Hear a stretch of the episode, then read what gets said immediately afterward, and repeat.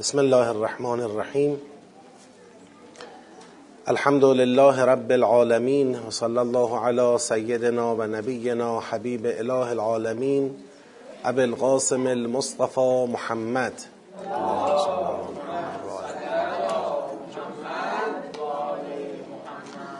و علی آله الطیبین الطاهرین و لعنت الله علی اعدائهم اجمعین من الان الى قیام یوم الدین.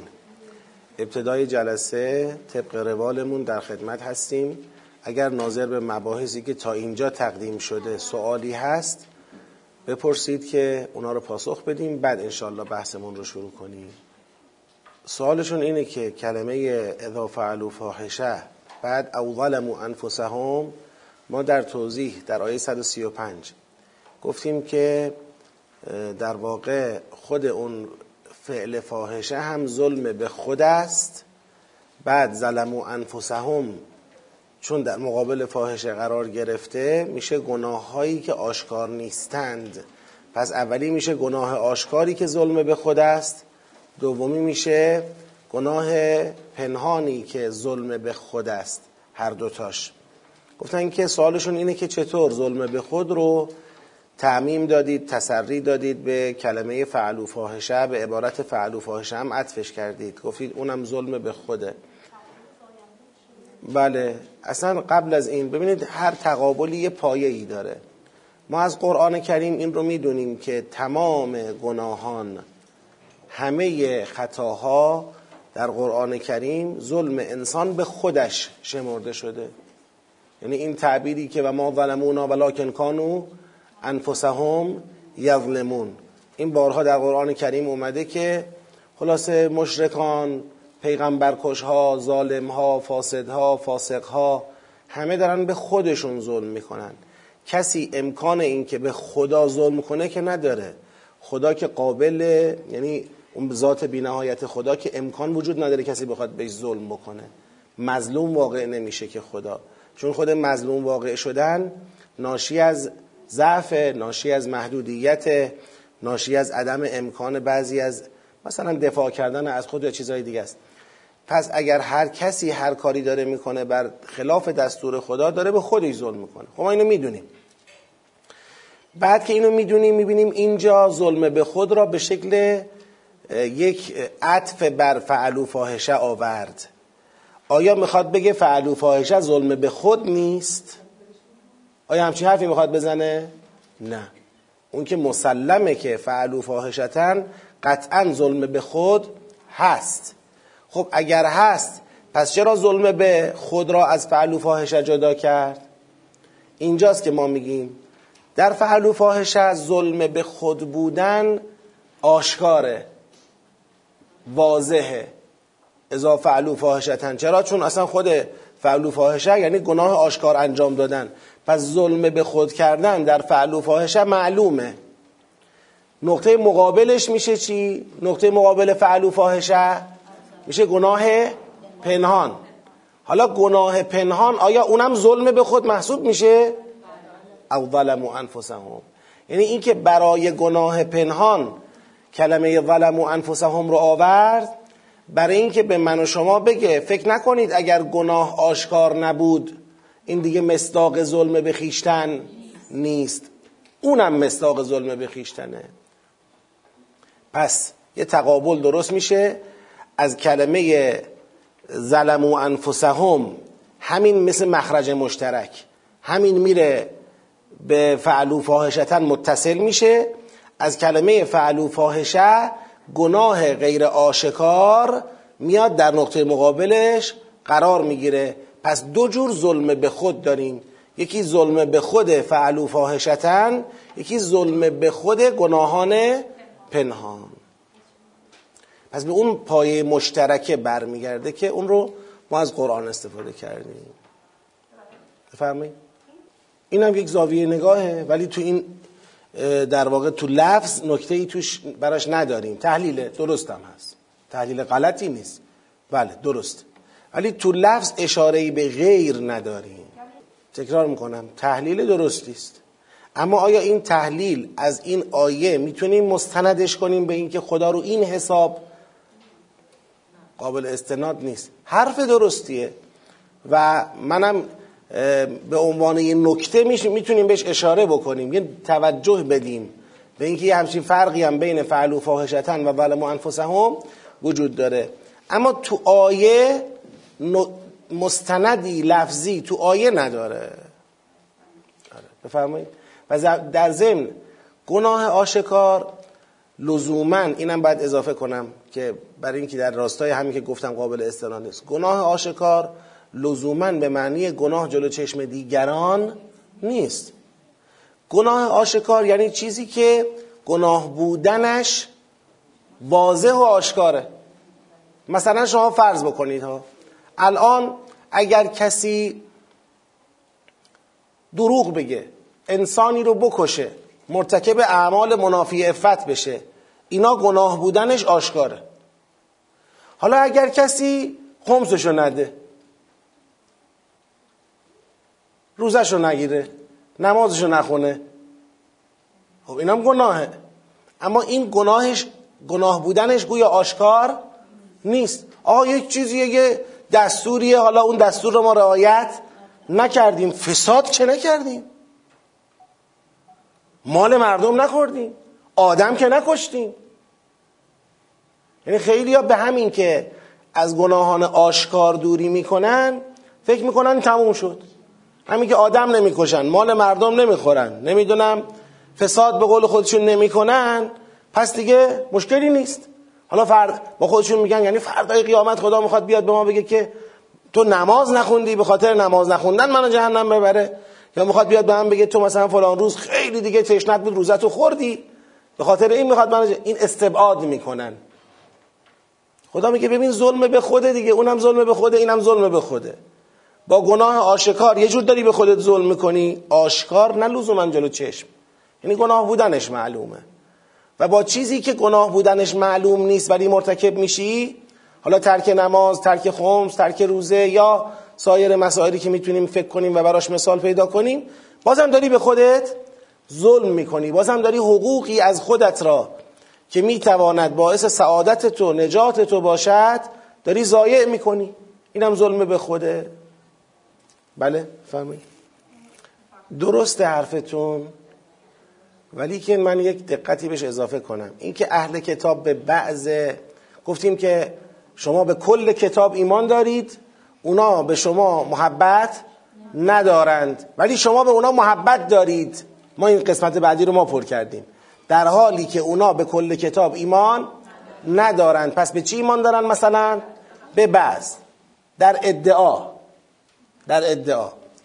این به بعض کتاب آیا منظورمون اینه که چون مثلا ایمان به الله و به یوم الاخر دارن اون جزئی از کتاب است پس ایمان به بعض کتاب یعنی ایمان به بعضی از محتوای کتاب نه. در اونجا وقتی میگه تؤمنون بالکتاب کله یعنی به تمام کتاب در طول تاریخ.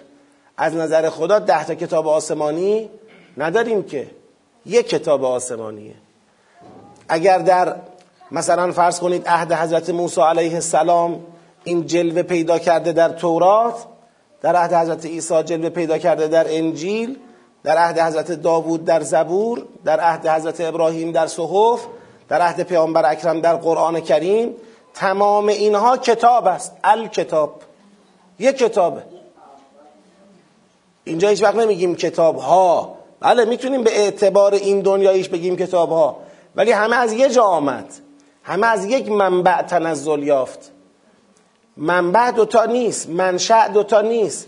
اون ما به ازای این کتاب ها در عالم غیب دوتا نیست. یکی کتاب پیش خدا یکیه حالا هر زمانی به تناسب اون زمان جلوه ای در این عالم پیدا کرده.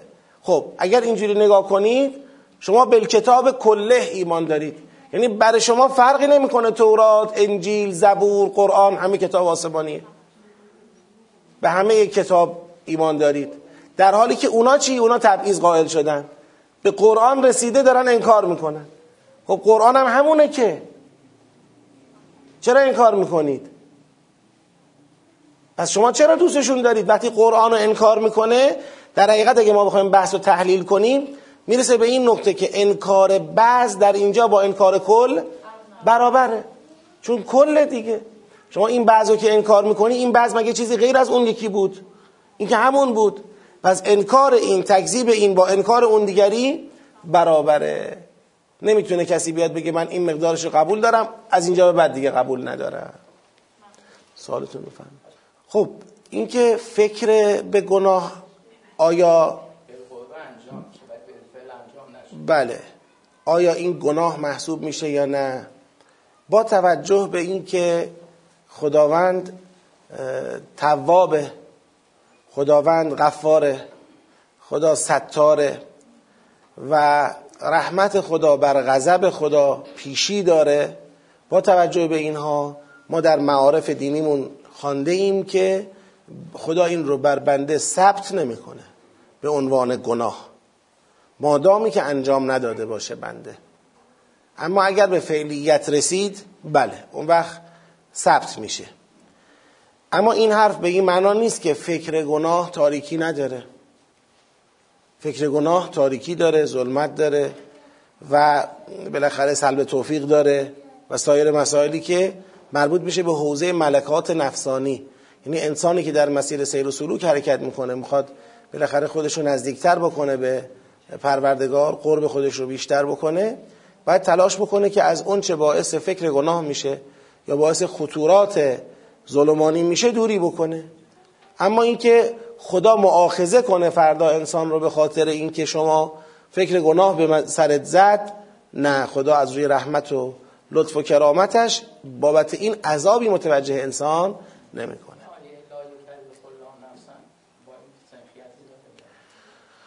بله. این هم مطلبی است که بالاخره خود کنترل خطورات و کنترل فکر گناه خودش احتیاج به وسعی داره به توانی داره و اون توان هم در آدم ها متفاوته.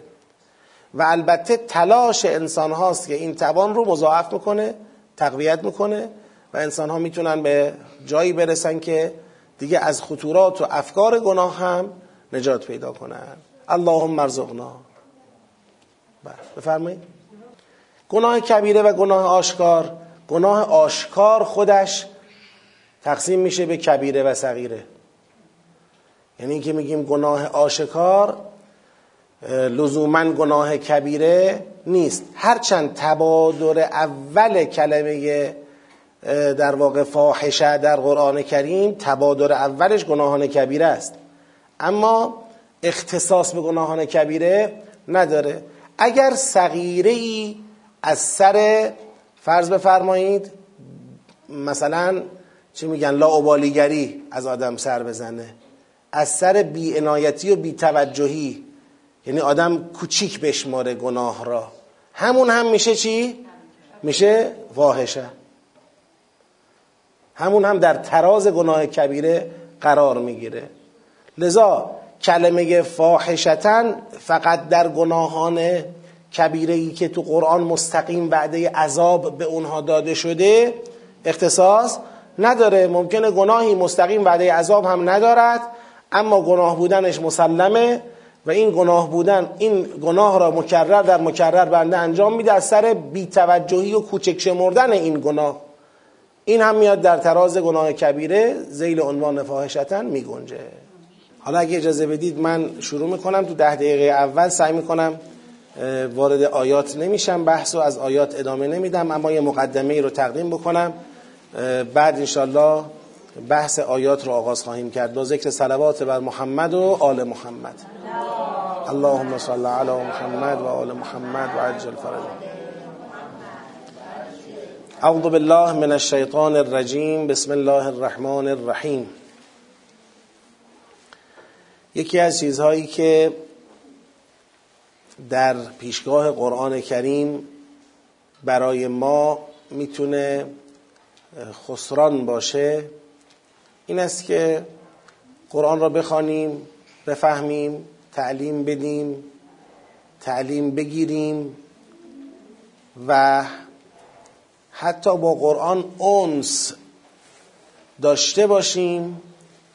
اما دغدغه تحقق قرآن و اقامه قرآن رو نداشته باشیم. برای اقامه قرآن تلاشی نکنیم. این یک نگرانیه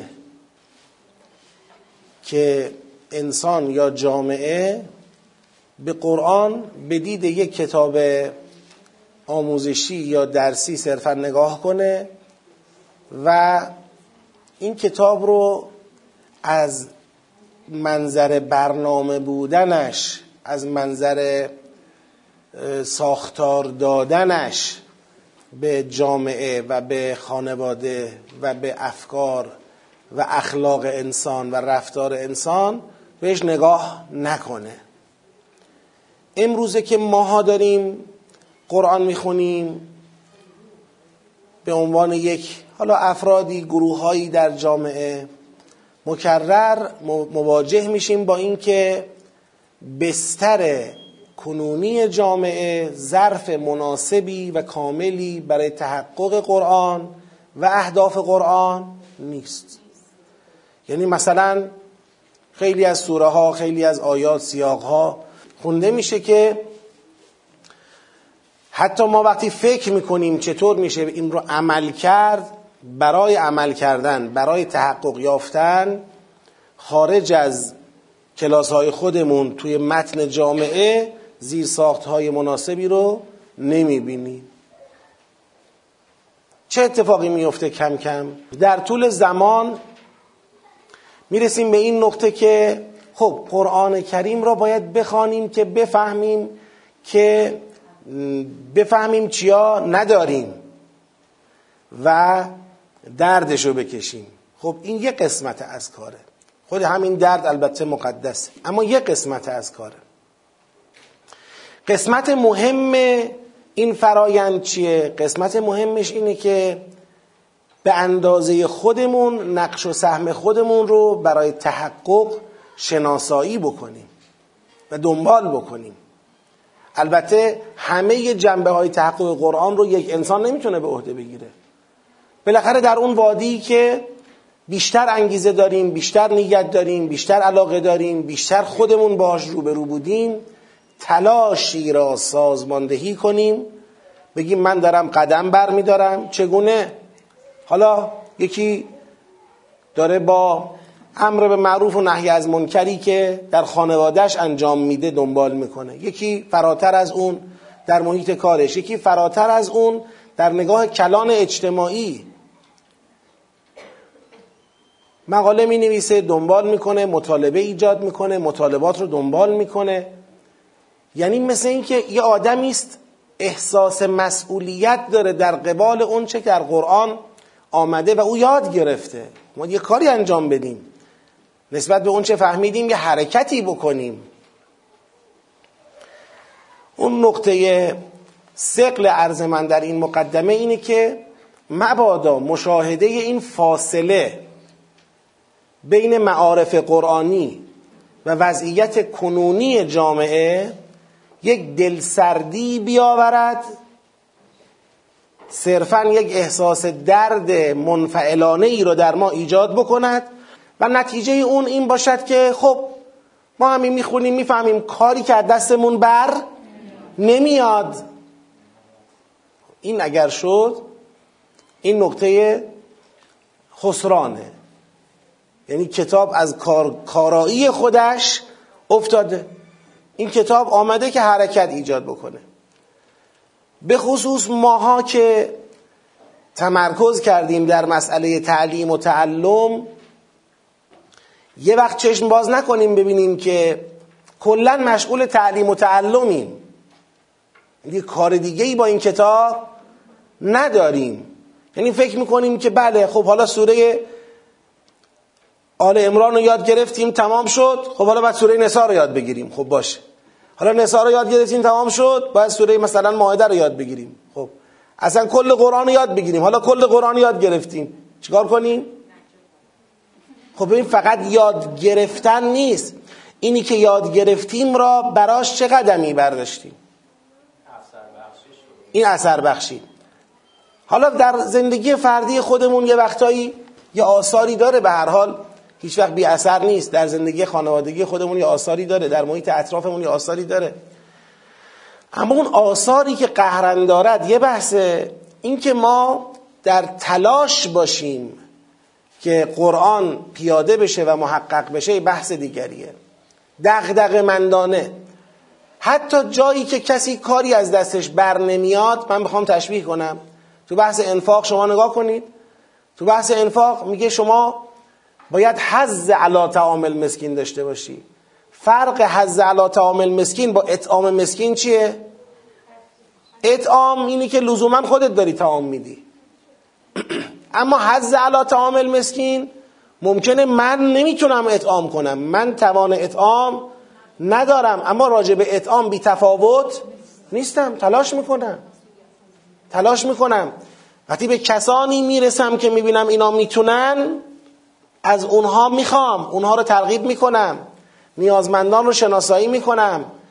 خودم واسطه میشم یا اونها رو وصل می‌کنم به منابعی که از اونها حمایت کنند. این نقش مسئولانه را ایفا می‌کنم. این میشه حز علا تعامل مسکین که اهم از خود اطعامه انسان یه وقت خودش رو ترغیب می‌کنه یه وقت دیگران رو. حالا راجع به اقامه قرآن تحقق قرآن آقا من کاری از دستم بر نمیاد مگه من چی کارم؟ قانونگذارم نه نیستم. نمی‌دونم دولت مردم نه نیستم. مرد قضاوت هستم حکم و قضاوتم نه نیستم. من کاری نیستم که. خب کاری نیستی. کاری شاید فکر می‌کنی در دستت نیست. اما نمی‌تونی هم بی تفاوت باشی. باید برات مهم باشه. باید فعالانه مطالبه کنی دنبال کنی. هر کسی باید در هر زمینه ای که در توانشه در حوزه کاریش در حوزه فکریش در حوزه شخصیتیش میگنجه نسبت به قرآن مراقب باشیم به نقطه بیتفاوتی نرسیم. این بیتفاوتی که نتیجهش بشه انفعال نتیجهش بشه سکوت نتیجهش بشه در واقع در کنار یک گنجی مثل قرآن زندگی کردن و از این گنج برای بهتر شدن زندگی استفاده نبردن. اینا خسارت هایی است که باید ازش به خدا پناه ببریم. صد درصد دعا که جای خود داره ولی اگر کسی دعا را سپری قرار بده برای فرافکنی از انجام وظیفه خودش در قبال یک منکری در قبال یک معروفی یا در قبال قرآن کریم فرافکنی بخواد بکنه از انجام وظیفه خودش مسلما اون دعا حربه شیطان خواهد شد. اون دعا دیگه به درد سعود و به درد نجات نخواهد خورد. هر قدر هم دعا بکنن به جایی نخواهد رسید. اینم عین سریح معارف روایی ماست. عین سریح معارف روایی ماست. ما حالا من دقیقا الان متن و آدرس روایت تو ذهنم نیست.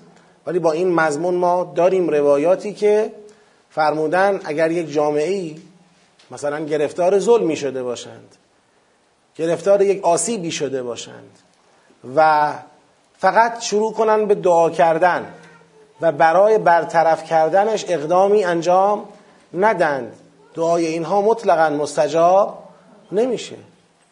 مطلقا. اصلا قاعده این نیست. اینکه کسی فکر کنه دعا میشه یک انجام وظیفه ای و و سلام دیگه بعدش هم هر اتفاقی داره میفته از دست ما بیرونه. یک احساس ناتوانی و انفعال. دقیقا اون نقطه ای که در عرض بنده تو این مقدمه وجود داشت اون نقطه همین بود که منفعل در مقابل شرایط موجود نباید بشیم.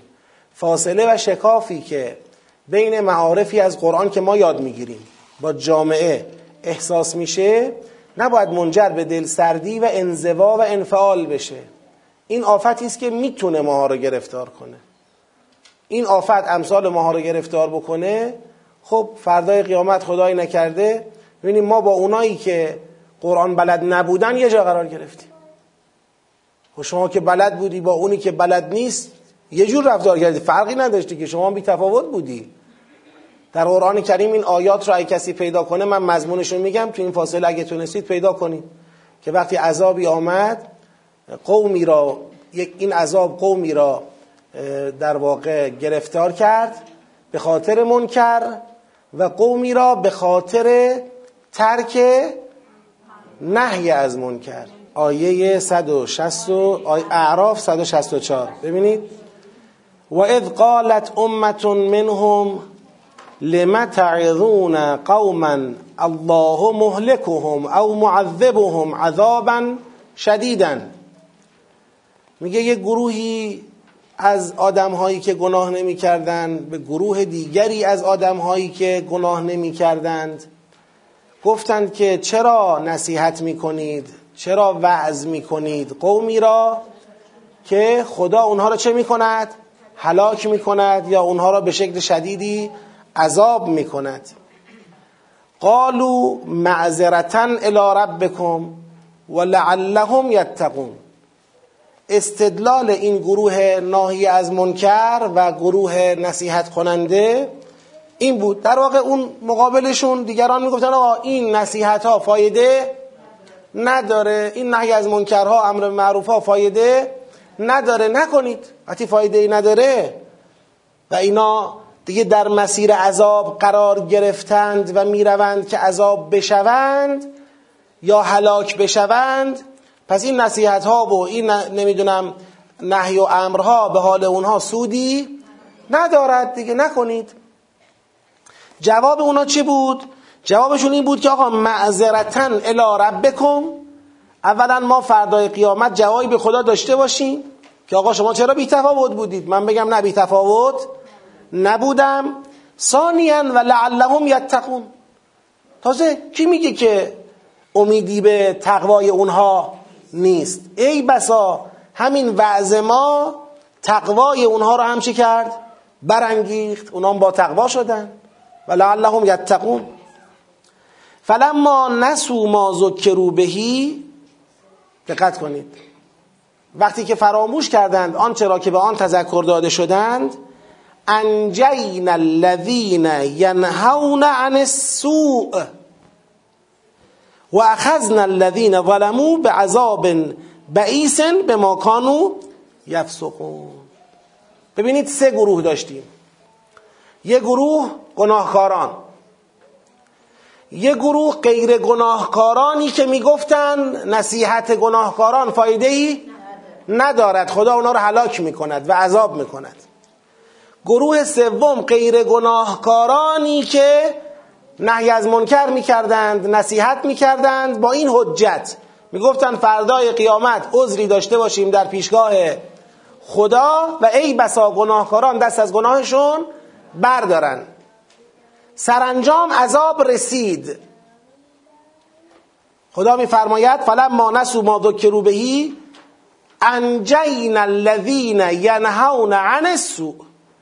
فقط اینایی رو که از گناه و زشتی نهی می کردند نجات دادیم و اخذنا الذین ظلموا به عذاب بعیز. و ظالمان را به عذاب گرفتار کردیم. ظالمان شدن چند گروه؟ یکی گناهکاران یکی بی تفاوت ها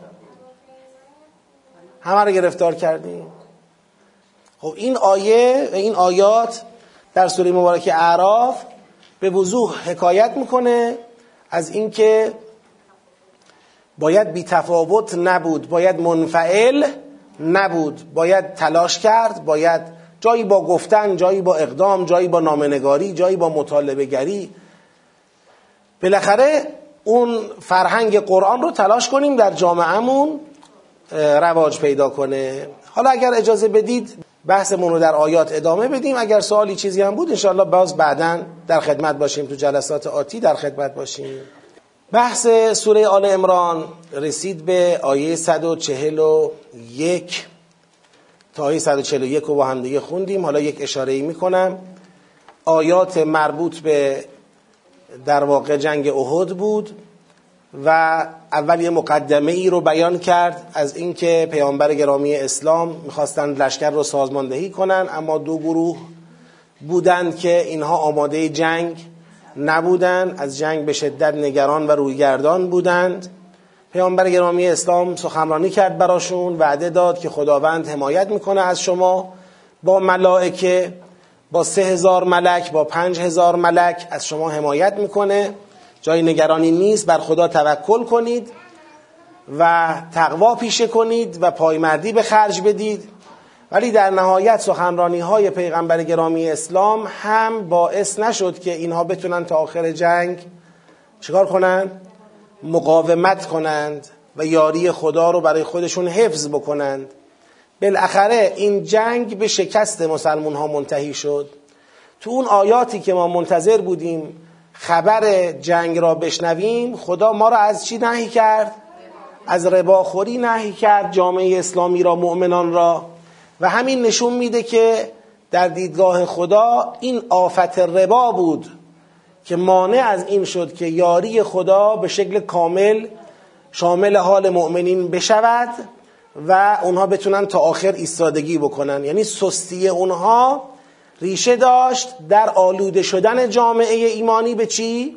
به گناه ربا. به جای آیات خبر دادن از شکست این آیات رو خدا آورد. بعد رسید به این آیه که ان یمسسکم قرحون فقط مس القوم قرح مثلو حالا خب به هر حال زمین خوردید زخم خوردید به هر حال این شکست را متحمل شدید. خب حالا دنیا با آخر. نرسیده. خب این قوم مقابلی هم که دشمن شما بودن اونا هم گرفتار شکست شدن در دوره های قبلی. و تلکل ایام و نداولها بین الناس. اصلا این پیروزی و شکست ها روزگارانی است که ما بین مردم این رو چه می‌کنیم؟ به گردش در میاریم. و لیعلم الله الذین آمنو نوعی امتحان است تا خدا مؤمنان را شناسایی کند. مؤمنان خود خودشون نشون بدن. و یتخذ منکم شهدا و خدا از بین شما شاهدانی برگیرد. این شهدا همون مؤمنان حقیقی ان طبق سوره حدید. و الله لا یحب الظالمین. و البته اگر کسانی گرفتار ظلم به خود بشند خدا ظالمان را دوست ندارد. ولیمحص الله الذین آمنوا و یمحق الکافرین. ببینید ولیعلم الله ولیمحص الله. یعنی چرا خدا راضی میشه که این ایام پیروزی و شکست در گردش باشه؟ همیشه لزوما قرار نیست مؤمنان پیروز بشن. اگر یه جایی مؤمنان خودشون نقطه ضعف داشتن طبق سنت های الهی اینا هم شکست می‌خورن.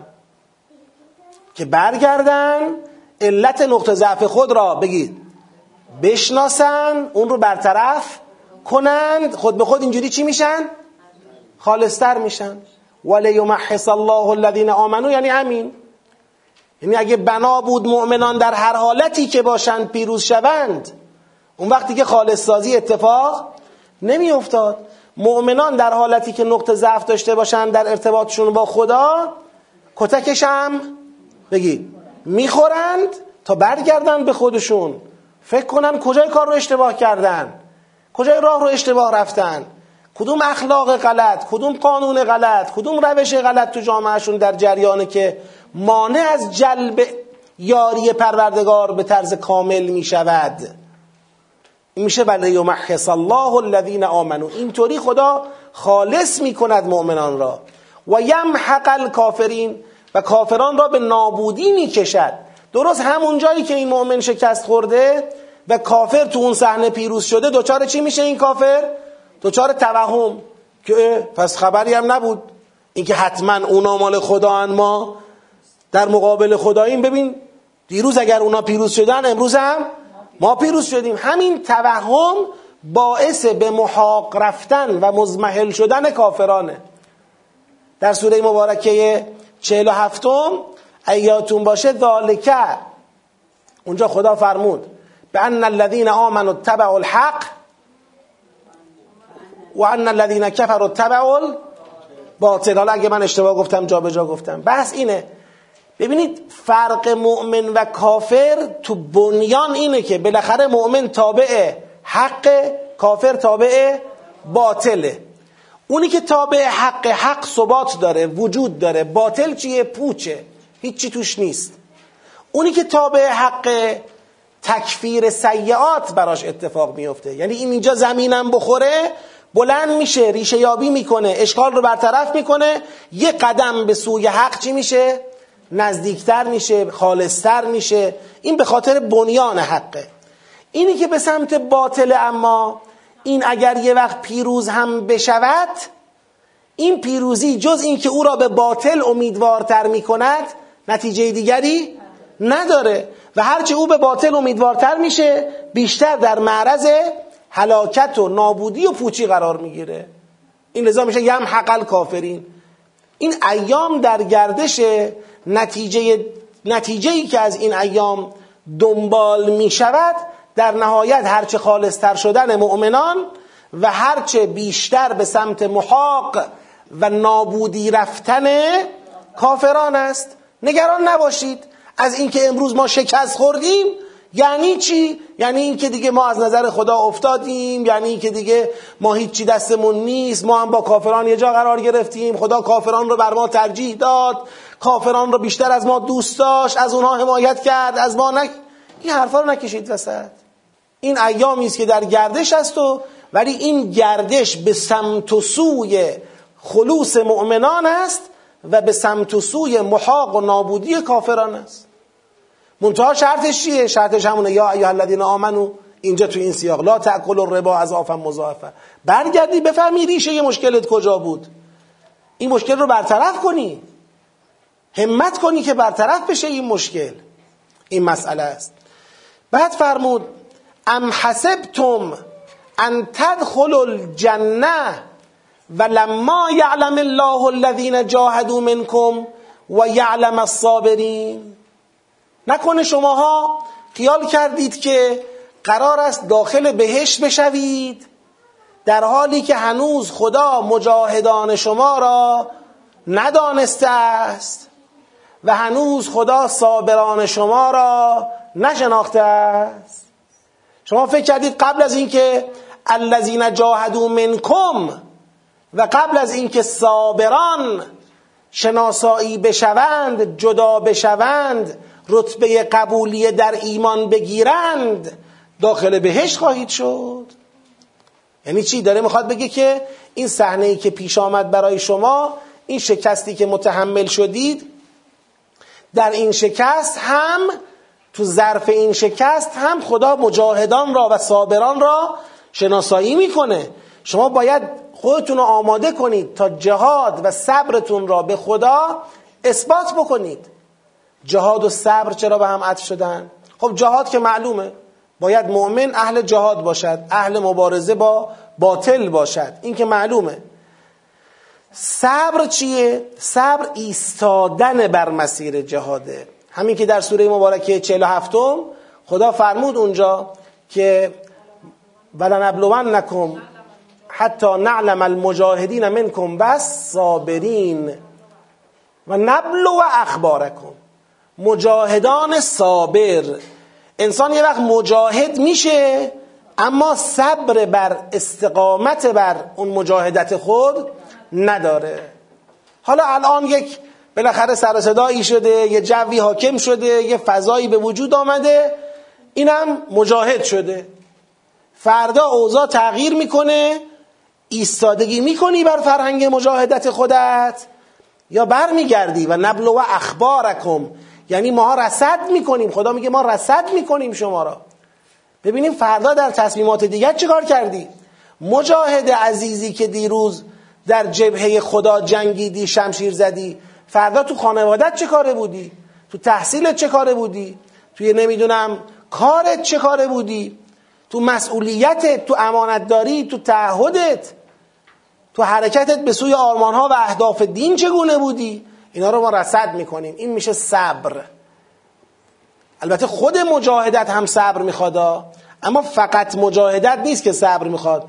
استقامت بر مجاهدت صبر عظیمتری می‌خواهد نسبت به خود مجاهدت.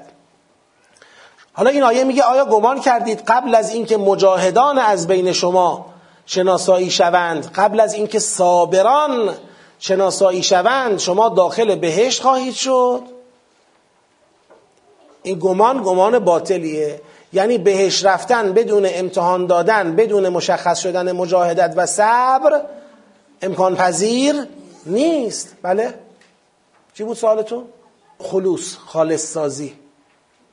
حالا دقیق ترش رو نگاه کنید تو لغت. اما معنی یا الله الذین آمنو یعنی تا خدا خالص کند ناخالصی ها را دور کند ناب بکند مؤمنان را. جفتش با هم یکیه. جفتش با هم یکیه. شما ببین در, در حقیقت تزکیه و تحلیه دو روی یه سکه است. بله. ولی خب بیشتر خود کلمه بیشتر به پاکسازی نزدیکه تا به ساختن. اما لازمه قطعی اون ساختن هم هست. ام حسب تو من تدخل الجنه. در واقع داره به یک عهد قدیمی بین خدا و خودشون اشاره می‌کنه. میگه یادتون هست که شما ایمان آوردید قرار شد ما شما رو ببریم بهش؟ یادتون هست؟ این که قرار شد ما شما رو بهش ببریم خیال کردید بدون امتحانات سخت که از توی این امتحانات سخت مجاهدان و صابران شناسایی بشن قرار بهش برید؟ یعنی گویا می‌خواد بگه شما که امروز از این شکست ناراحتید مثل اینکه توقع ذهنی شما این بوده که هیچ وقت قربال نشید. هیچ وقت امتحان سخت نشید. همیشه ما حمایت کنیم همینجوری راه و هموار کنیم شما صاف برید تو بهشت. خب شما باید یه جایی از خودتون مجاهدت و صبر رو نشون بدید. پس این پشیمانی امروز شما ناراحتی امروز شما فشار عصبی امروز شما که چرا ما شکست خوردیم این ناشی از اینه که تصورتون از دخول جنت و فرایند دخول جنت تصور کاملی نبوده. فکر می‌کردید که همینطوری میشه رفت بهشت. حالا الان خوردید به یک تنگنا به یک فشار. هم کشته دادید هم زخمی دادید هم شکست خوردید هم حس می‌کنید عزتتون رفته آبروتون رفته زبان اهل کتاب روی شما باز شده. هزار تا مصیبت که حالا می‌رسیم به فضای سخن کامل میریم جلوتر. تا هنوز خیلی آیه داریم راجع به این موضوع. الان یه حس بدی دارید. گویا این حس بد چی رو نشانه رفته؟ صدق وعده خدا را نشانه رفته. در حالی که خدا میگه وعده من هست که شما برید بهش ولی یه مسیری داره یه فرایندی داره یه جاده ای رو باید برید. مفت نیست. پس بی خودی امروز زانوی غم بغل نگیرید. و بی خودی هم این شکست را دلیل بر منتفی شدن وعده دخول جنت و نجات و اینا ندانید. نکته ای که من اینجا باید اشاره کنم که در جلسه قبلی هم البته به مناسبت آیه قبلی هم این نکته مورد اشاره واقع شد اینه. همونطور که مستحضرید در ترجمه ها و تفاسیر معمولا وقتی به لما یعلم الله و یعلم الصابرین و به تعابیری نظیر اینها برمیخورند مفسران یا مترجمان محترم معمولا ملتزمند که بگن که تا برای خودتون معلوم شود. با اینکه لما یعلم الله فائل یعلم کیه؟ الله. لما یعلم الله یعنی که آیا خیال کردید داخل بهش می‌شوید در حالی که هنوز نشناخته است خدا مجاهدان شما را؟ اینا که با خودشون میگن خدا که قطعا می‌شناسد خدا که قطعا می‌داند. پس اگر میگه هنوز خدا نشناخته است مجاهدان را هنوز خدا نشناخته است صابران را این یعنی اینکه شما نمی‌دانید. برای خودتون معلوم نشده. ولی برای خدا که معلومه. این از اون مواردی است که در قرآن مکرر در مکرر مترجمین و مفسرین دست به توجیه می‌زنند تا اون مبنایی را که پذیرفته اند درباره علم الهی یه وقت اون مبنا مخدوش نشود.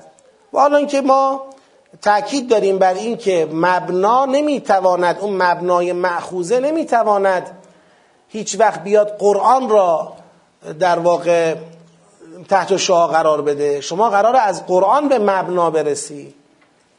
شما درباره علم الهی نگاهتو کاملتر بکن. چرا میای؟ این آیه رو توجیه می‌کنی. علم الهی من خلاصه مطلب رو اینجا جلسه قبل اشاره کردم الانم اشاره می‌کنم آدرس میدم. ما در سوره انسان این بحث علم الهی رو مطرح کردیم. فایلش هم به شکل مستقل توی سایت خود ما هست. علم الهی یه علم ذاتیه یه علم فعلی. علم ذاتی همون علم خدا به ذات خداست که بی نهایت است تغییر پذیر نیست مطلق است مثل قدرت خدا و مثل حیات خدا. علم و قدرت و حیات سه تا صفت ذاتی پروردگاره که مطلق و بی نهایت و بالاخره همه عین یکدیگرند. علم خدا عین خداست خود خدا عین علم خداست. سه چیز نیست. سه تعریف است که ما از حقیقت واحد خدا می‌کنیم. سه تا وصف است که بر حقیقت ذات واحد خدا بار می شود پس راجع به علم و قدرت و حیات به معنی ذاتیش که بحثی نداریم. اما می‌دانیم خدا همونطور که اوصاف ذاتی دارد اوصاف فعلی هم دارد. اوصاف فعلی چیه؟ اوصاف فعلی اون وصفی است که به خدا ما نسبت به خدا می‌دهیم اون وصف را به خاطر نسبتی که با مخلوق خودش داره. مثلا میگیم خدا این انسان را خلق کرد. خدا فرض کنید علی صبوهی را خلق کرد.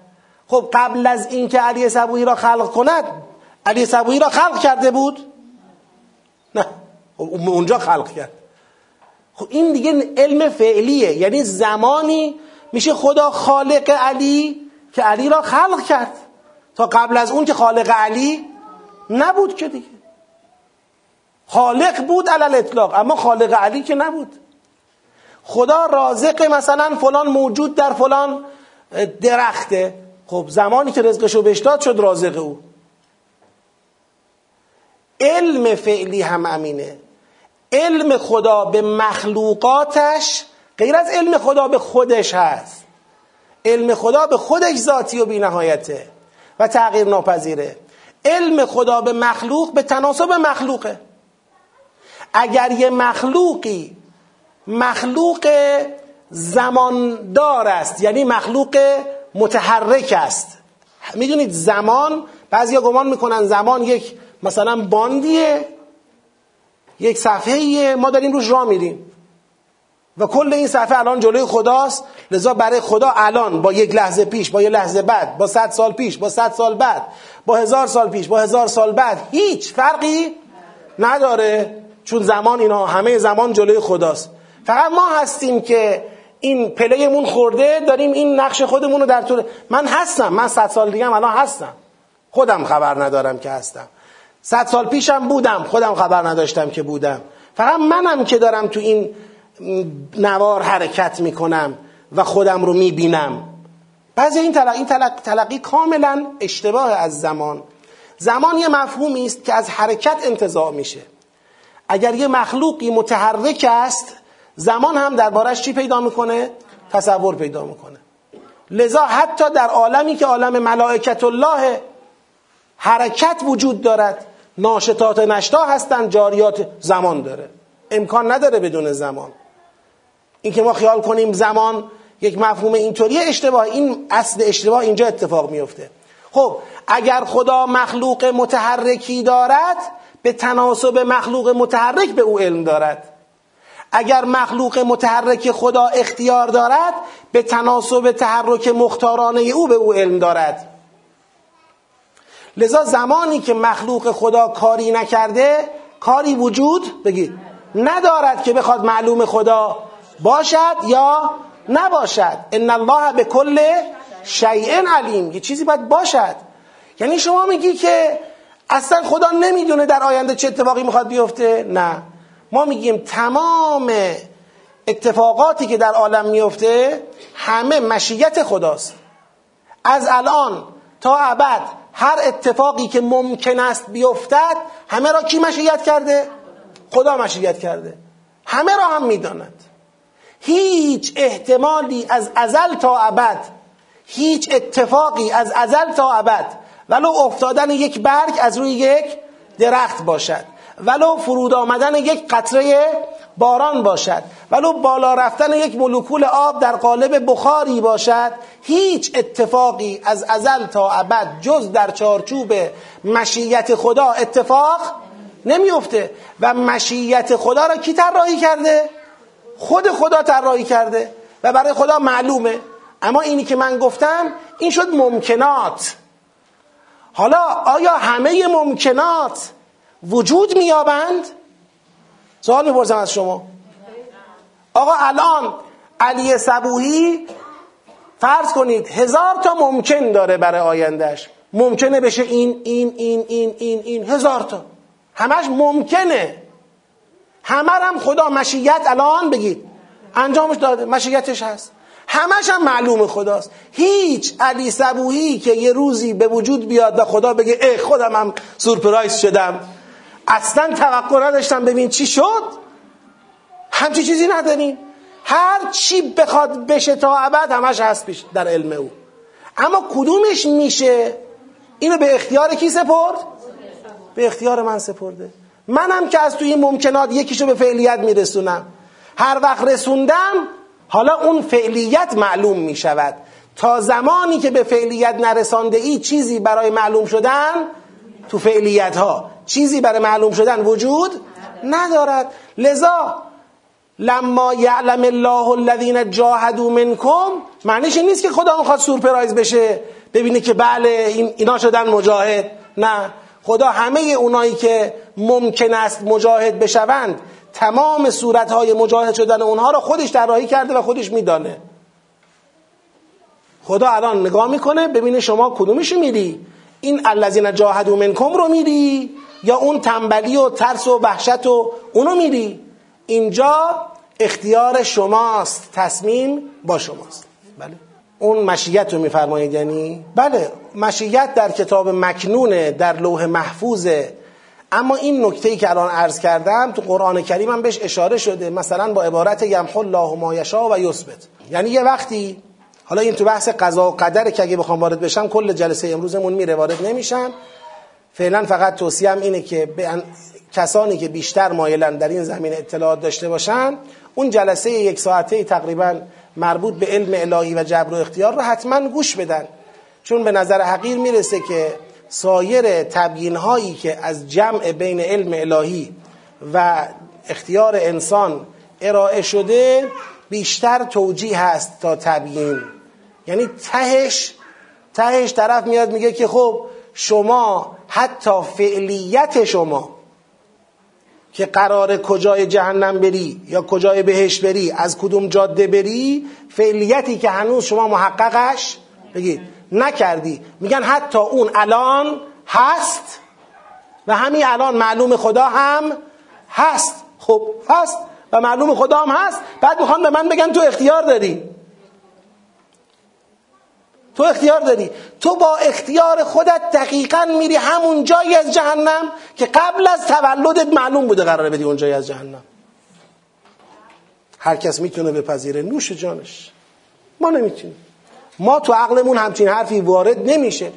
اگر شما بخوای فعلیت را فعلیتی که هنوز تحقق نیافته است این رو شما بخوای بگی معلوم است. ان الله به کل لا علیم است. چیزی که نیست خدا می‌داند خب نیست که معدومه که.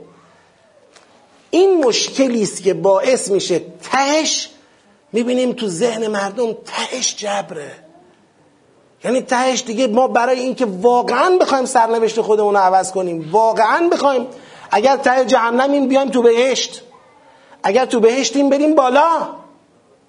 تلاش کنیم و باور کنیم که به اختیار خودمون این مسئله. یک تصمیم ما یک اقدام ما یک ترک گناه ما یک انجام واجب ما یک دلجویی ما می‌تونه سرنوشت ما رو عوض بکنه؟ یعنی این اراده ها ضعیفن.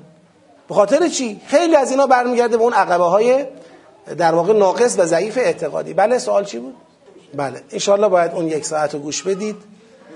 تو اون یک ساعت به مقو... نه چون اینجا یعلمه اومده بود باید می‌گفتم آدرس دارم میدم دیگه موجوده. یعنی اون یک ساعت قرار نیست بر آینده ما بگیم. اون همین الان هست. به سایت بنده مراجعه کنید. با چه عنوانی گذاشتید؟ علم الهی و اختیار انسان. یه فایلی هست. اون فایل رو گوش بدید.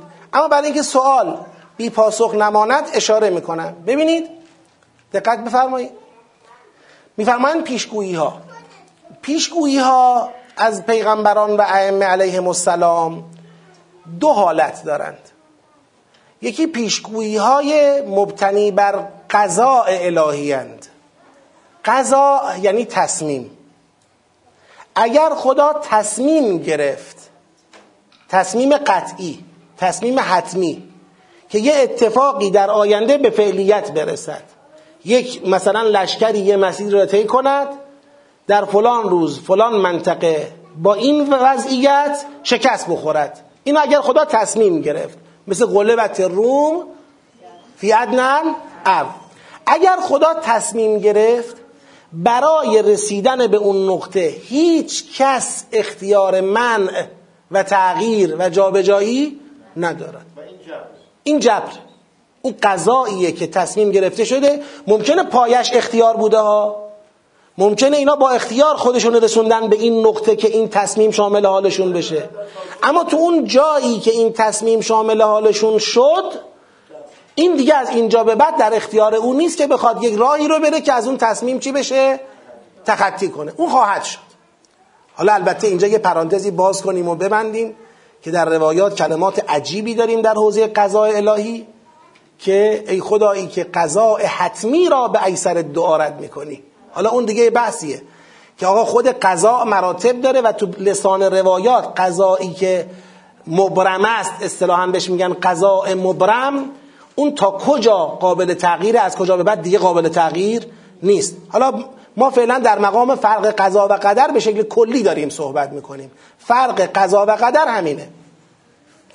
اما یه وقت پیشگویی خب پس اینجا اگر پیشگویی انجام شد این قطعا اتفاق میفته و این بله در دایره اختیار کسی نیست که بخواد از این منصرف بشه. اما اگر پیشگویی در دایره قدر بود یعنی چی؟ در دایره قدر بود.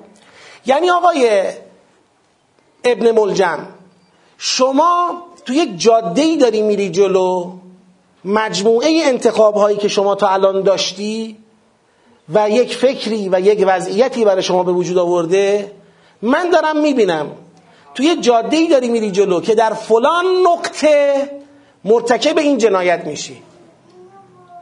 در فلان زمان فلان نقطه. اینو از رو چی داره میگه؟ مشیت که الله معلومه. حرکت تو هم نشون میده داری میری به سمت این نقطه. پس من پیشگویی می‌کنم که تو سه سال بعد پنج سال بعد ده سال بعد تو فلان روز فلان جا این جنایت رو مرتکب خواهی شد. این شد پیشگویی. حالا آیا اگر این قضاء الهی نیست بلکه من می‌خوام به ابن ملجم هشدار بدم بگم حواست باشه با این دست فرمون حتما به اینجا می‌رسی.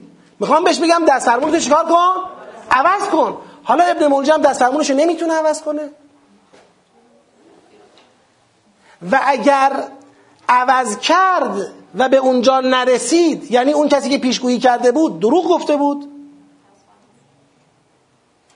دقیقا اینجاست که میگه یمحو الله ما یشاء و یثبت.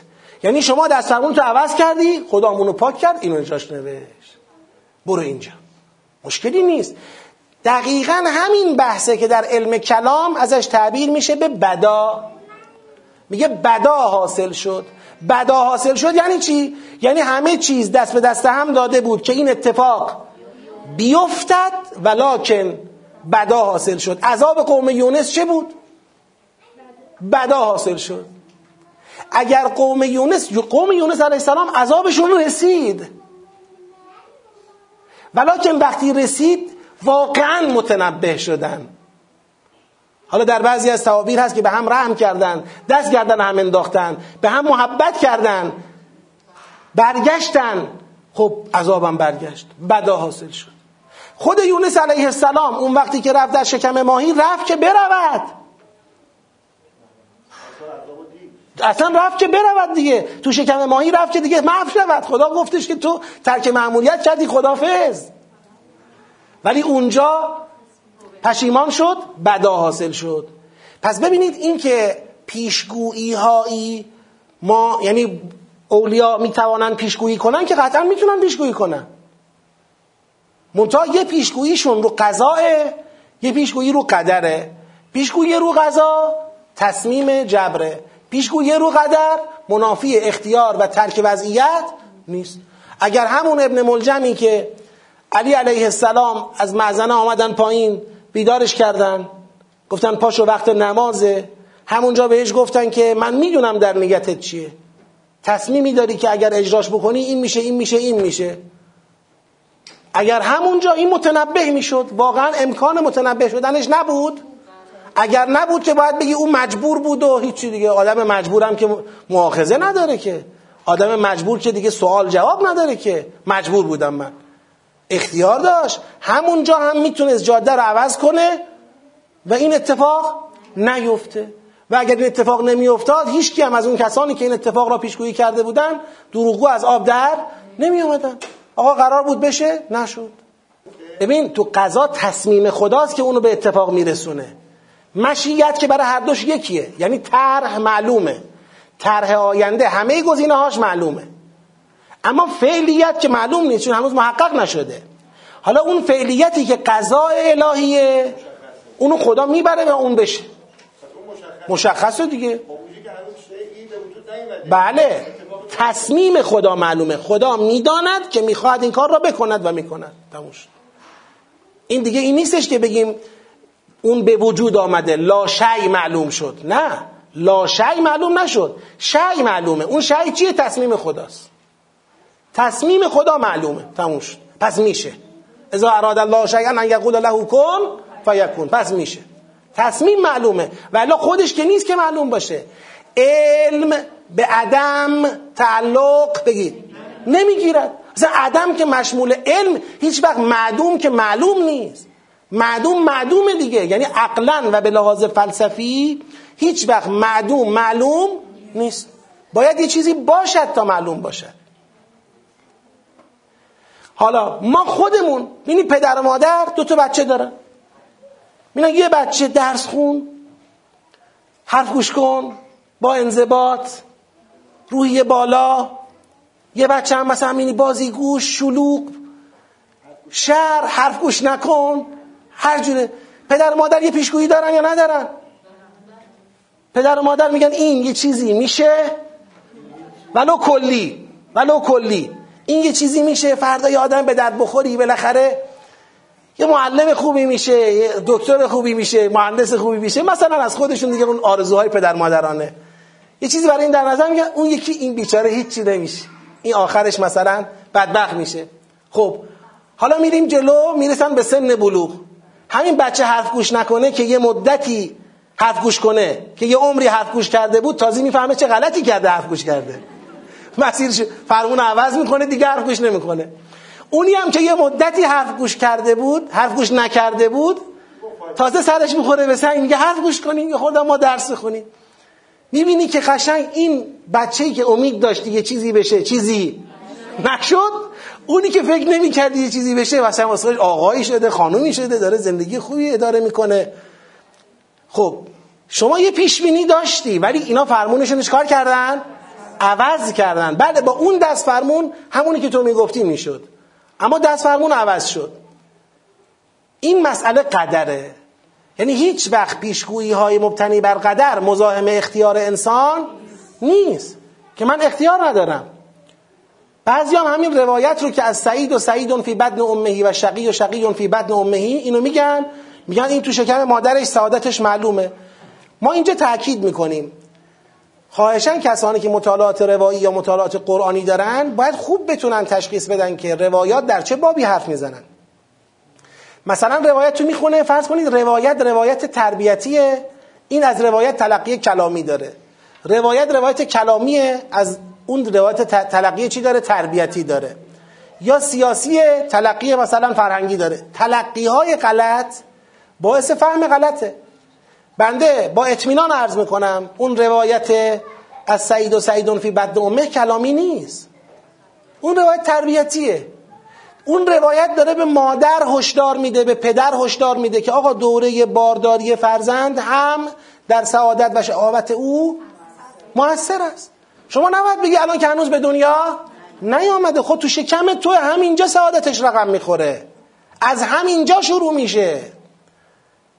این داره هشدار تربیتی میده. نه اینکه داره به بله ای مادر به دنیا بیاور حالا اشکال نداره. عالم و آدم هم جمع بشوند که بخوان این رو هدایت بکنن یا گمراه بکنن. اونم اشکال نداره. این همین الان هنوز به دنیا نیامده معلومه جاش تو جهنم کجاست. این که دیگه جبره. این که دیگه اسمش نمیشه گذاشت. اینو با چجوری با اختیار می‌خوای جمع بکنی؟ لذا خیلی وقتا تلقی غلط از روایات که در چه جایگاهی دارن صحبت می‌کنن سبب برداشت های ناسواب میشه و ساختار فکری رو خراب می‌کنه. و تمام اون عرایزی که بنده الان خدمتون گفتم که طولانی هم شد همش مبتنی بر اینه که ما اگر می‌خوایم اعتقادی رو سامان بدیم راجع به علم الهی راجع به اسمت راجع به هر چیزی سعی کنیم اعتقادمون با قرآن هماهنگ باشه. سعی نکنیم قرآن با اعتقاد ما هماهنگ بشه. این اشتباهه. اشتباه راهبردیه. آدم هایی که تلاش می‌کنن قرآن را با اعتقاد خودشون جور در بیارونند شد فعلش درست بود؟ جور در بیاورانند این آدم ها متاسفانه دچار راهبردها و راهکارهای خطا میشن و بر خطای خودشون تثبیت میشن. هر جا با اعتقادشون می‌خونه که خونده. هر جا نخونده قشنگ توجیه. لما یعلم الله نه لما تعلمو. لما یعلم الله ای لما تعلمو. خدا بلد نیست بگه لما تعلمو تو بلدی. خب می‌گفت لما تعلمو دیگه. این داره به خودش نسبت میده. شما چرا ناراحت میشی؟ خدا خودش راضیه بگه من هنوز مجاهدانتون رو نشناختم. من تا نشناسم نمی‌برم بهشت هنوز صابرانتون نشناختم. نشناختم یعنی که مشیتشو نداشتم نه. یعنی هنوز شما سهم خودت را به فعلیت نرسون. خب برسون ببینیم چه کاره ای خب برسون ببینیم چه کاره ای هر کاره ای بودی ما طبق اون باید رفتار می‌کنی. خب. ولقد کنتم تمنون الموت من قبل ان تلقوه. یادتون میاد؟ آی کسایی که الان شکست خوردید و زانوی غم بغل گرفتید و جا زدید و ترسیدید و اینا و فکر می‌کردید همینجوری مفتی قراره برید بهش دست جمعی؟ یادتون میاد؟ قبلا متقاضیه بگید. مرگ بودید تمنای مرگ داشتید. اصلا تمنای مرگ نشون میده در فرهنگ قرآن یک ارزشه. در سوره مبارکه جمعه چی می‌خونیم تمنع الموت ان کنتم صادقین. اگر راست میگید اولیاء للهید من دون الناس تمنع الموت مشتاق مرگ باشید. میگه یادتون میاد مشتاق مرگ بودید؟ یادتون میاد تو دست جمعی آرزوی شهادت داشتید آرزوی مرگ داشتید در راه خدا؟ من قبل ان تلقوه. ولی همه اینا تا قبل از این بود که با مرگ چی بشید؟ ملاقات کنید روبرو بشید. فقد رأیتموه و انتم تنظرون.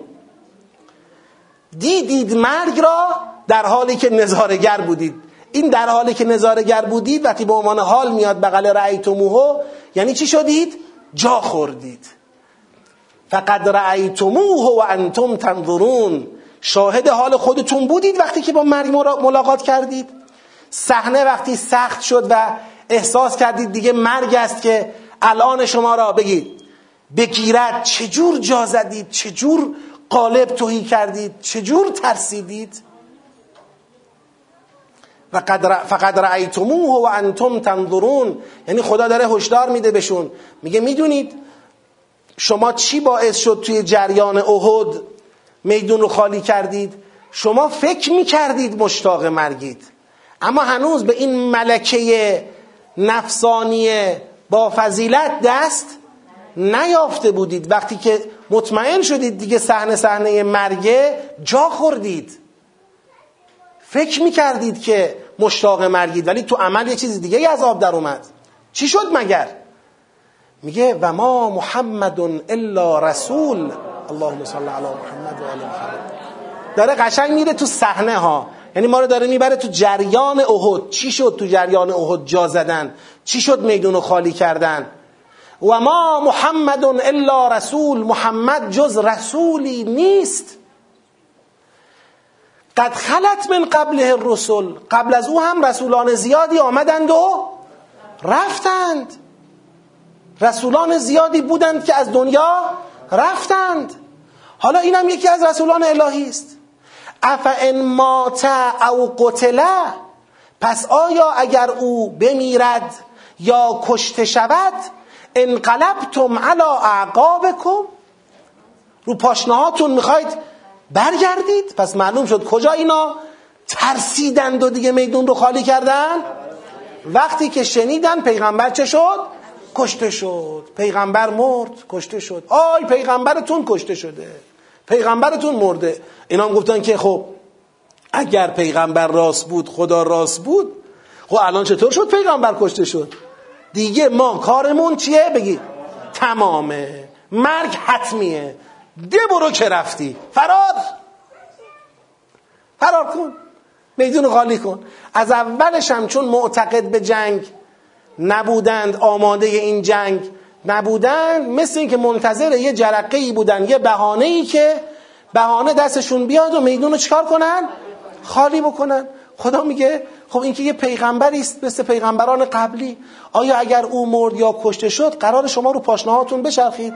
و من ینقلب علی عقبه و هر کس رو دو تا پاشنه خودش بگردد برگردد پشت کند فلن یضر الله شیئا.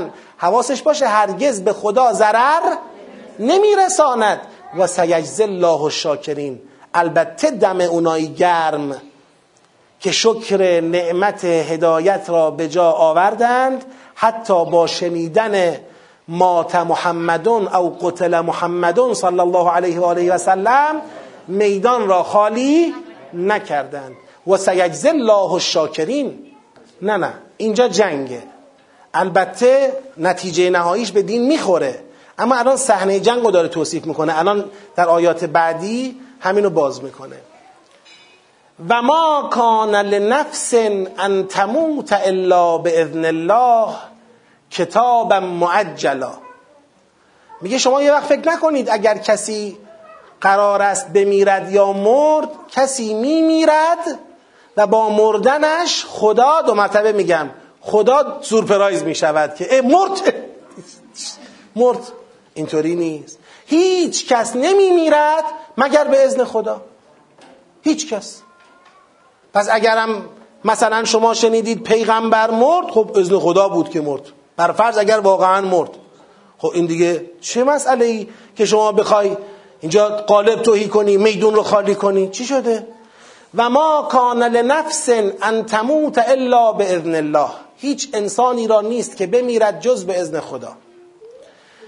کتابم معجلا. و این انتموت یعنی موت کتاب معجل است. کتاب عجلدار است. یعنی سرنوشت عجلدار زماندار. دقت کنید.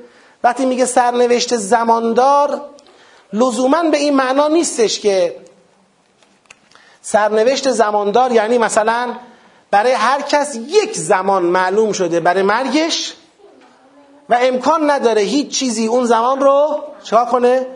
بالا پایین کنه. اینجوری نیست. کتاب معجل یعنی این. شما فرض کنید این یک انسانه که حرکت می‌کنه در مسیر زندگی خودش و راه های مختلفی رو طی می‌کنه. اینجا این راهو میره و ممکنه این راهو بیاد. اگر این راهو بره اینجا منزل مرگشه. عجل مرگ. اما این راهو بیاد لزوما در همین نقطه به لحاظ زمانی عجل مرگش نیست. بازم میره جلوتر. این از اینجا باز به یه دوراهی مثلا برخورد می‌کنه. فرض بکنید. من دارم تصویر فرضی درست می‌کنم براتون. این اینجا عجل مرگش. اینو بیاد عجل مرگ. اما اینو بره نه بازم نمیمیره. بازم این مثلا میره جلوتر. اینجا می‌رسه به یه دوراهی دیگری. اگر اینو بره عجل مرگه. اینو بیاد عجل مرگ نیست میاد جلوتر.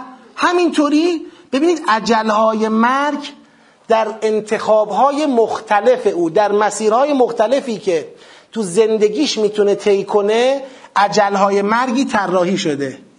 این یک این دو این سه همینجور برو جلو. این مثلا دوازده سالگیشه این مثلا بیست و هفت سالگیشه این چهل و سه سالگیشه. همین خطا رو برو جلو یه جایی خط نهاییه. این خط پایانه. هر رایی می‌خوای بری بگو. برو. دیگه اینجا کار تمامه. اینجا همه نقطه ها رو هم سوارن. این میشه عجل چی؟ عجل مسما. مثلا فرض کنید این توی هشتاد و نه سالگیشه. احسن. این امکان نداره رد بشه. این اون سهمه این پیمانه است. یعنی از پیمانه کسی رد نمی‌کنه. اما تا قبل از پیمانه یک اعدادی یک زمانهایی برای عجله او پیش بینی شده. آقا ما این مثلا فرض کنید ایام رحلت حضرت امام رحمت الله علیه بریم شمال نریم شمال چیکار کنیم؟ یکی از مسائل روز جامعه است.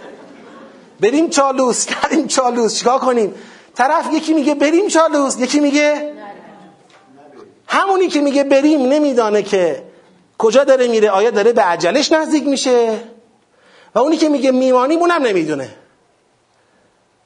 انسان نمی‌دونه. ما داریم در یک مسیر حرکت می‌کنیم هیچ وقت هم خیلی رو عجل حساب نمی‌کنیم. نمیشه هم حساب کرد چون علمش از دایره ذهن ما چیه؟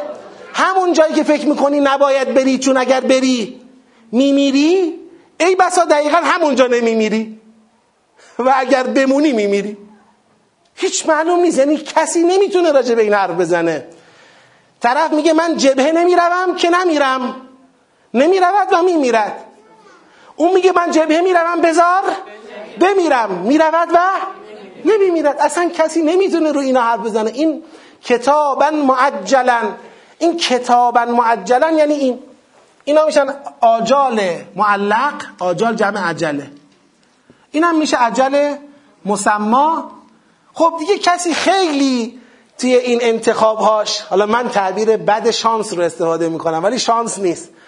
کسی خیلی توی این اتفاقاش دیگه خدا هواشو داشت این میاد تا این آخر خودشو میرسونه. حالا یکی مال یکی 89 مال یکی 43 اون عجل قطعی. ما نمی‌دونیم که هیچ وقت هم نمی‌تونیم بگیم این آدم که از دنیا رفت به عجل مسمایش رفت یا قبل مسما رفت. هیچکی نمی‌دونه.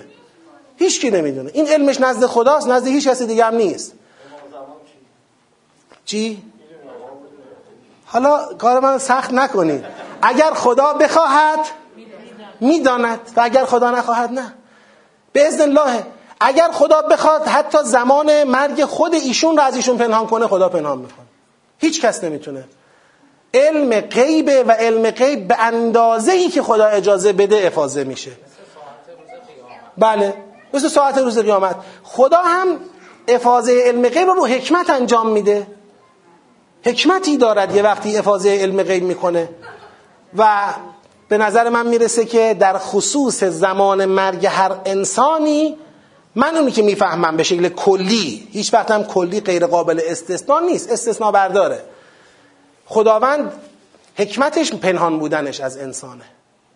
چون معلوم بودن زمان مرگ برای انسان مناسب ابتلاع و امتحان و تربیت انسان نیست.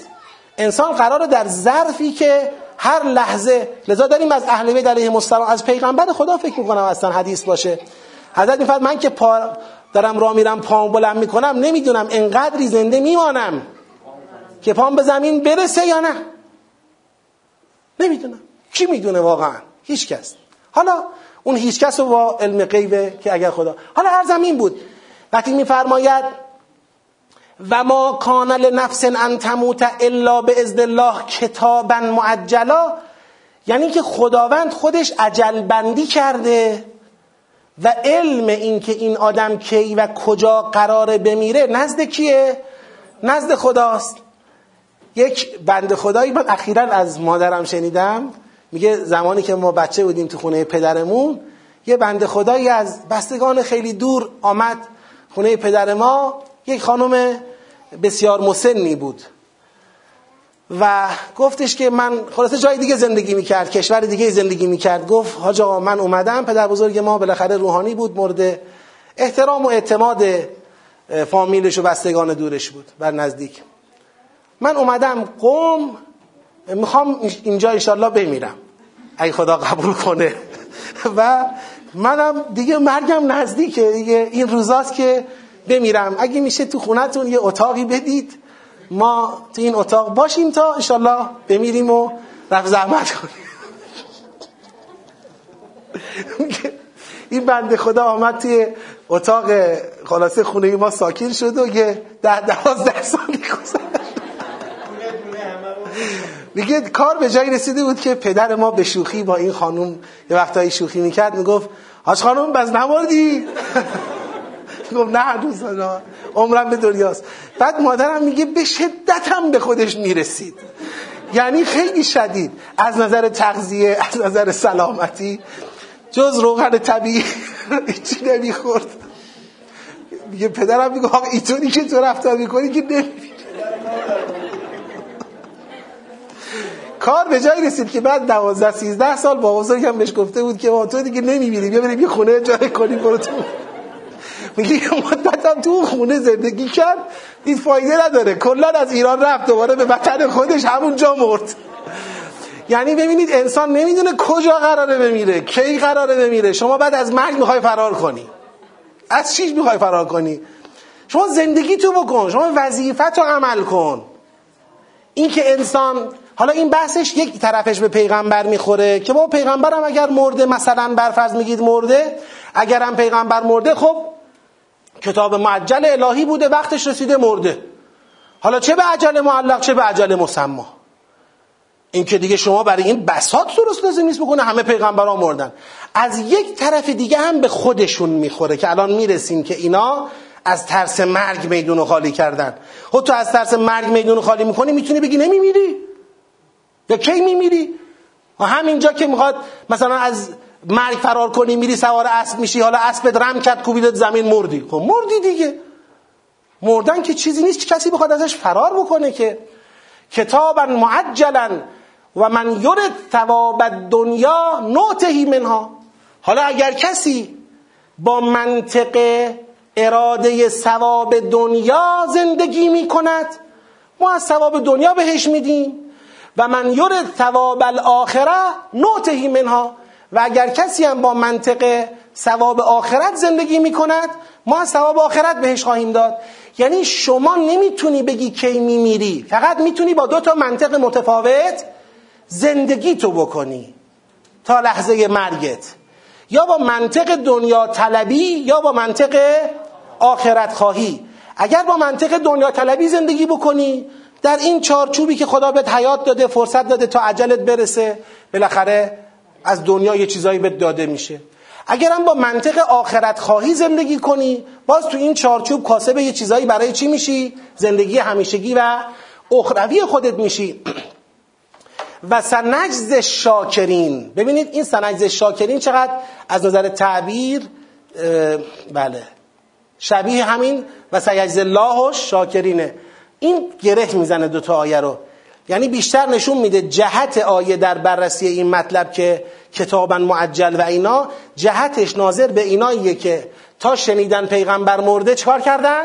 فرار کردن اینا از چی فرار کردن؟ بگید تمنون الموت من قبل ان تلقوه فقد رأیتموه و انتم تنظرون اینا از چی فرار کردن؟ از مرگ اینا به محض اینکه شنیدن پیغمبر از دنیا رفته رو پاشنه چرخیدن که از مرگ حتمی چکار کنن؟ فرار کنن. چون مرگ پیغمبر را برای خودشون مساوی می‌دونستن با شکست قطعی و شکست قطعی را مساوی می‌دونستن با چی؟ با کشته شدن. پس اینا داشتن از مرگ فرار می‌کردن. اینجا که خدا گفت سیجز الله و شاکرین یعنی دم اونایی گرم که فهمیدن اینجوری از مرگ نمیشه فرار کرد. دم اونا گرم که وایسادن تو میدون. حالا لذا بعد از این آیه که میگه این کتاب معجل است فقط روی کردهای شما متفاوت است بعد از این آیه مدح می‌کنه. و که من نبی چه بسیار پیغمبرانی که قاتل معه ربیون کثیرون چه بسیار پیغمبرانی که مردان الهی زیادی همراه اونها چه کردند؟ جنگیدند. فما وهنو لما اصابهم فی سبیل الله. اما وقتی که در اسناع جنگ مصیبتی بر اونها وارد شد مثلا پیغمبرشون کشته شد مثلا خودشون دست دست گروه گروه کشته دادند این ما اصابهم فی سبیل الله باعث وحن و سستی اونها نشد. داره مدحشون می‌کنه مردان الهی مقاوم را در طول تاریخ. و ما ضعفو و ضعیف نشدند و مستکانو و به زاری نیفتادند. با اینکه اصابهم فی سبیل الله در راه خدا مصیبت زده شدند. کنار پیغمبران وقتی می جنگیدند اما میدون رو خالی نکردند. و الله یحب الصابرین. یعلم الصابرین. و الله یحب الصابرین. و خدا صابران را دوست دارد.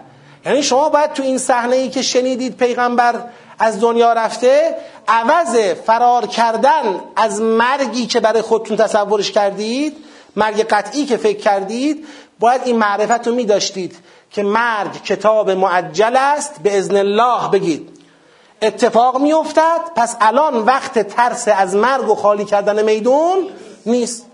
باید نیستادی اینجا مردانه جنگت رو ادامه می‌دادید چرا میدون خالی کردی؟ این چه کاری بود شما انجام دادید؟ بفرمایید. به یه معنا قابل ارتباط به اونم هست در نگاه موضوعی شبکه کل قرآن. اما حالا تو این سیاق از مخلص و مخلص آره بله بله بله بله. کاملا. شکر و صبر تقابل زیبایی با هم دارن که دو تا جنبه اصلی بندگی رو پوشش میدن. بله. خب. و ما کان قولهم سخن این ربیون مقاومی که مصیبت ها باعث سستی اونها نشد چه بود؟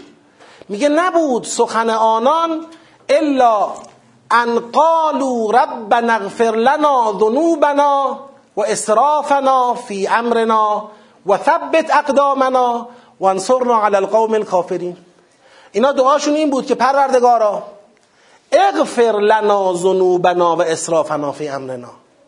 چرا اول با اغفر شروع کردن؟ چون می‌دونستن چی می‌تونه باعث سستیشون بشه؟ همون گناهانشون اسرافشون در امر خودشون همون که درباره خودشون حد رو نگه نداشته باشند و گناهکاری کرده باشند این اون چیزی که ممکنه سبب بشه تو میدان ابتلاع جنگ کم بیارن و وقتی مصیبتی اتفاق میفته بترسند و با وحشت میدون رو خالی کنن. اینا اول ذکرشون این بود که رب اغفر لنا ذنوبنا و اسرافنا فی امرنا. بعد پشبندش به ثبت اقدامنا. اون وقت قدم های ما را خدایا تثبیت کن و انصرنا علی القوم الکافرین. و ما را بر قوم کافر یاری کن. اینا شدن کیا؟ همون و من یرد ثواب الاخره ها حالا اینا که شدن و من یرد ثواب الاخره خدا فقط آخرت بهشون داد؟ نه. فآتاهم الله ثواب الدنیا و حسن ثواب الاخره خدا اینها را از دنیا بی نصیب نکرد ثواب دنیا را به ایشان داد و حسن ثواب الاخره و بهترین ثواب آخرت بهترین پاداش آخرت را هم به اونها عطا کرد. والله یحب المحسنین شاکرین صابرین محسنین. همینجور داره خدا اوصاف اینها را بیشتر می‌کنه. خب یا ایها الذین آمنو ای کسانی که ایمان آوردید ان تطیعوا الذین کفروا یردوکم من دیگه از این آیه بگذارم بمونه برای بحث هفته آیندهمون تا آیه 148 آمدیم. انشالله تکمیلی بحثمون هفته آینده باشه. یک صلواتی ختم بفرمایید.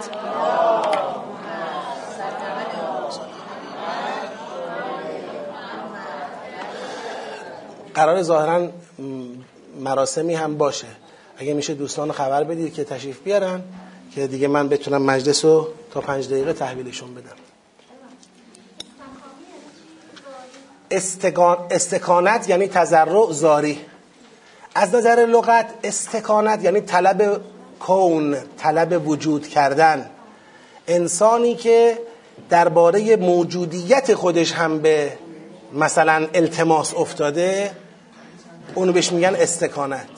مثلا ما به خدا در پیشگاه خدا استکانت داریم. عبدکل مستکین غیر از مسکینه مستکین. آره. مستکین یعنی این بنده ای که خدایا من برای بودن خودم هم در پیشگاه تو زاری می‌کنم التماست می‌کنم. مستکانو یعنی در مقابل دشمن خدا به التماس نیفتادن. به التماس بودن نیفتادن. وحشت نکردن. مطمئن بودن که خدا هواشونو داره. بله؟ حالا تسلیم لزوما نیست. فرارم می‌تونه مستاقش باشه. فقط تسلیم شدن نیست. خود چون خود فرار کردن هم به یه معنایی همون تسلیم شدنه. یک سلوات ختم کنید.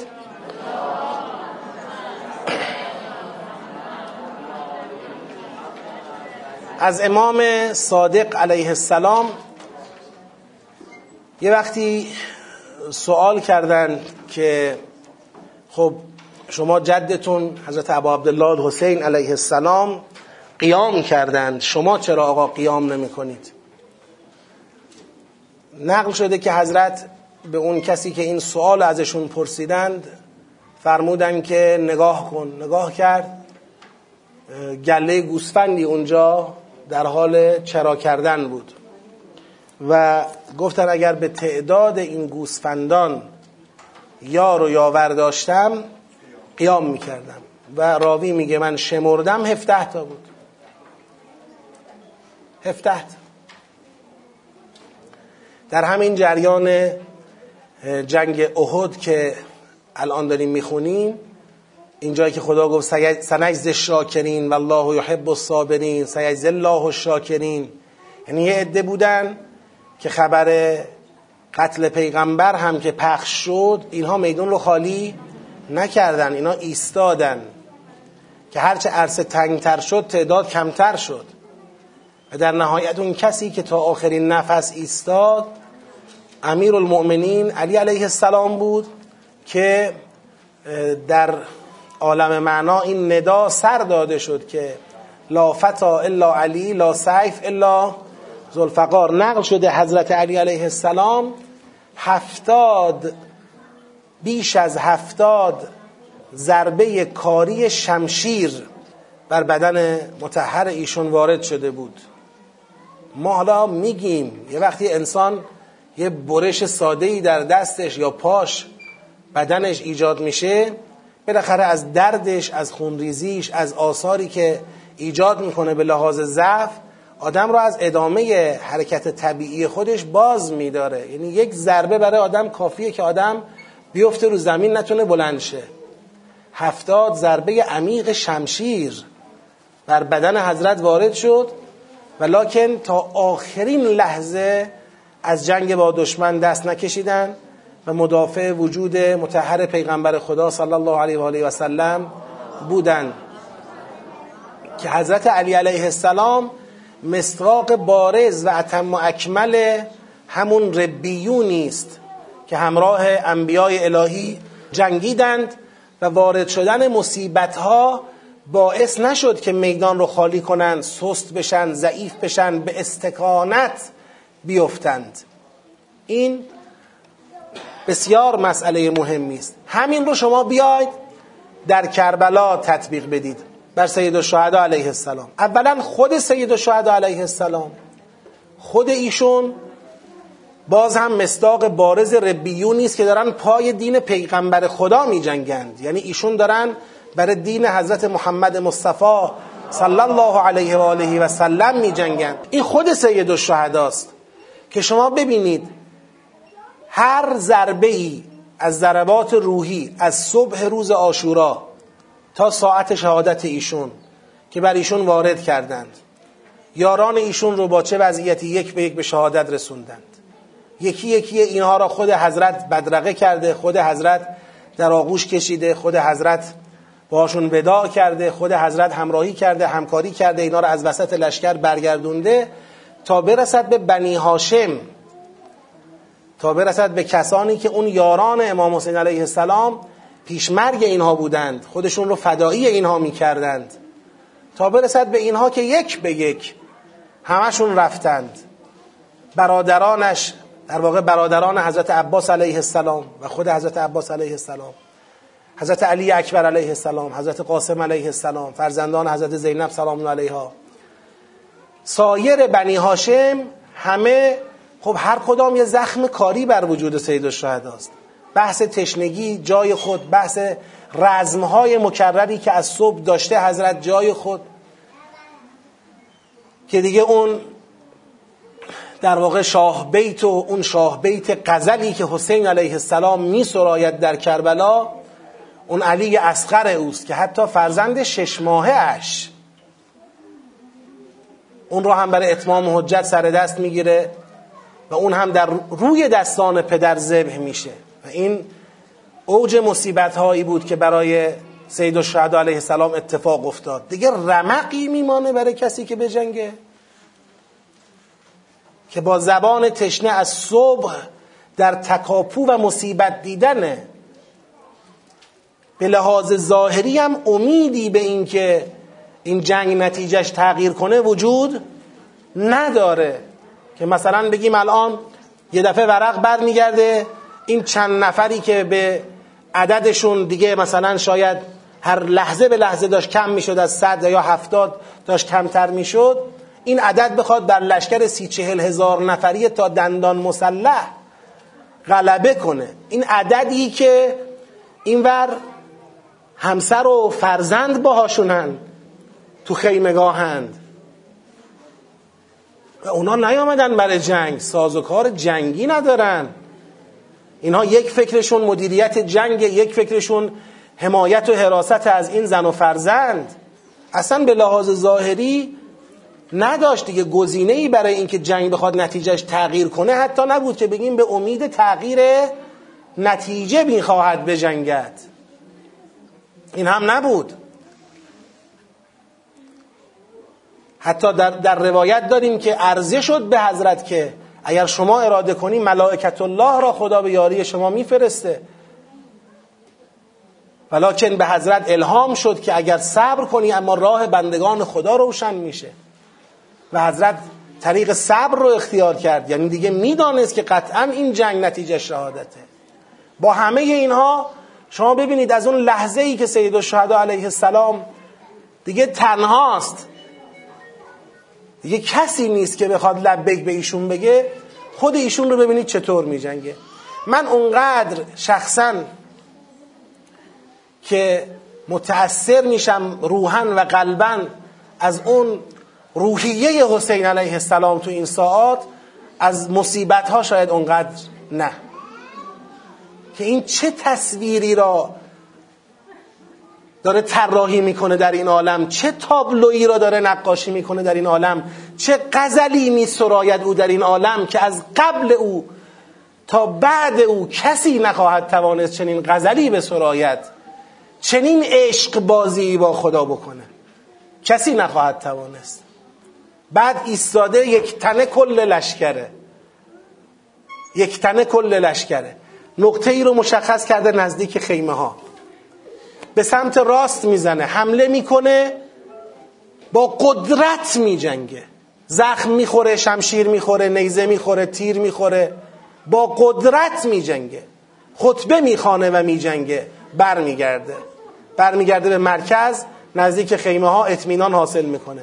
به سمت چپ می‌زنه با قدرت میجنگه برمیگرده. به قلب لشکر می‌زنه با قدرت میجنگه و برمیگرده. و وقتی در اون اسناع جنگ بعضی از نیزه ها و تیرهای کاری بر بدن حضرت می نشینه که نقل شده بر قلب حضرت نشست. طوری نفوذ کرد تیر که امکان بیرون کشیدنش از محل اصابت نبود از پشت سر تیر رو بیرون کشید. عمود خورد تیر خورد شمشیر خورد. اما حسین نمی ایسته. من میگم این عالی ترین مصداق بارزترین مصداق برای ربیون کثیره که سستی و ضعف و استکانت در او راه نداره لما اصابهم فی سبیل الله. در او راه نداره. و حتی وقتی که بالاخره بلند مرتبه شاهی ز صدر زین افتاد. اگر غلط نکنم عرش بر زمین افتاد. حتی اینجا از نصیحت کردن از نهی کردن هر که می آمد به گودال نزدیک می شد حضرت می گفت برگرد. این گناه رو تو به گردن نگیر برگرد. کسی جرأت نمی کرد به حسین نزدیک بشه. حضرت تو این لحظات مطمئنا مسئلش آب نیست. ولی باز برای اطرافیانش حجت تمام می‌کنه. جرعه آبی به من برسانی. این حسین. حالا لشکریانش تو اون لحظات آخر حضرت دیگه کسی نبود. وقتی که تصمیم گرفتن به سمت خیمه ها حمله کنند در حالی که هنوز جان در بدن حضرت بود حضرت خطاب کرد اتاب کرد خجالت بکشید. اقلا آزاد مرد باشید من زنده هستم. تا من زنده هم به حرم من نزدیک. اینجا باز حسین ندا داد. هست کسی که از حرم رسول خدا؟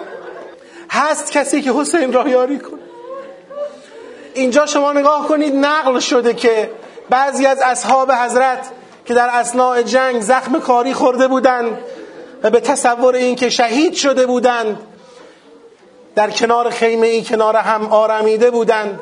صدای حسین را که میشنیدن بدنهای نیمه جانشون تکر می‌خورد.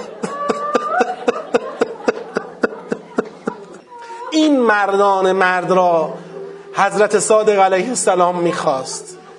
این انسانهایی که وقتی در رکاب انبیاء الهی می جنگن لذا شما در زیارتنامه شهدای کربلا وقتی می‌خونید همین خطاب خطاب به شهدای کربلا میگه اشهد انکم ربیون. شهادت می‌دهیم شما همون ربیونی هستید که هر مصیبتی وارد شد سست نشدید. هر مصیبتی وارد شد ضعیف نشدید. به التماس و استکانت نیفتادید. مردانه ایستادید. پای شهادت الله مردانه ایستادید. امام صادق اینا رو می‌خواست. حسین علیه السلام داشت و پیروزی را در تاریخ رقم زد که تا ظهور امام زمان باقی است. خونی را در تاریخ به گردش درآورد که تا ظهور امام زمان در جریان و غلیان است. و امام زمان هم منتظر چنین مردان و زنانی است خدایا قسمت میدم ما را از این مردان و زنان قرار بده. و سیعلم الذین ظلموا ای منقلب ینقلبون.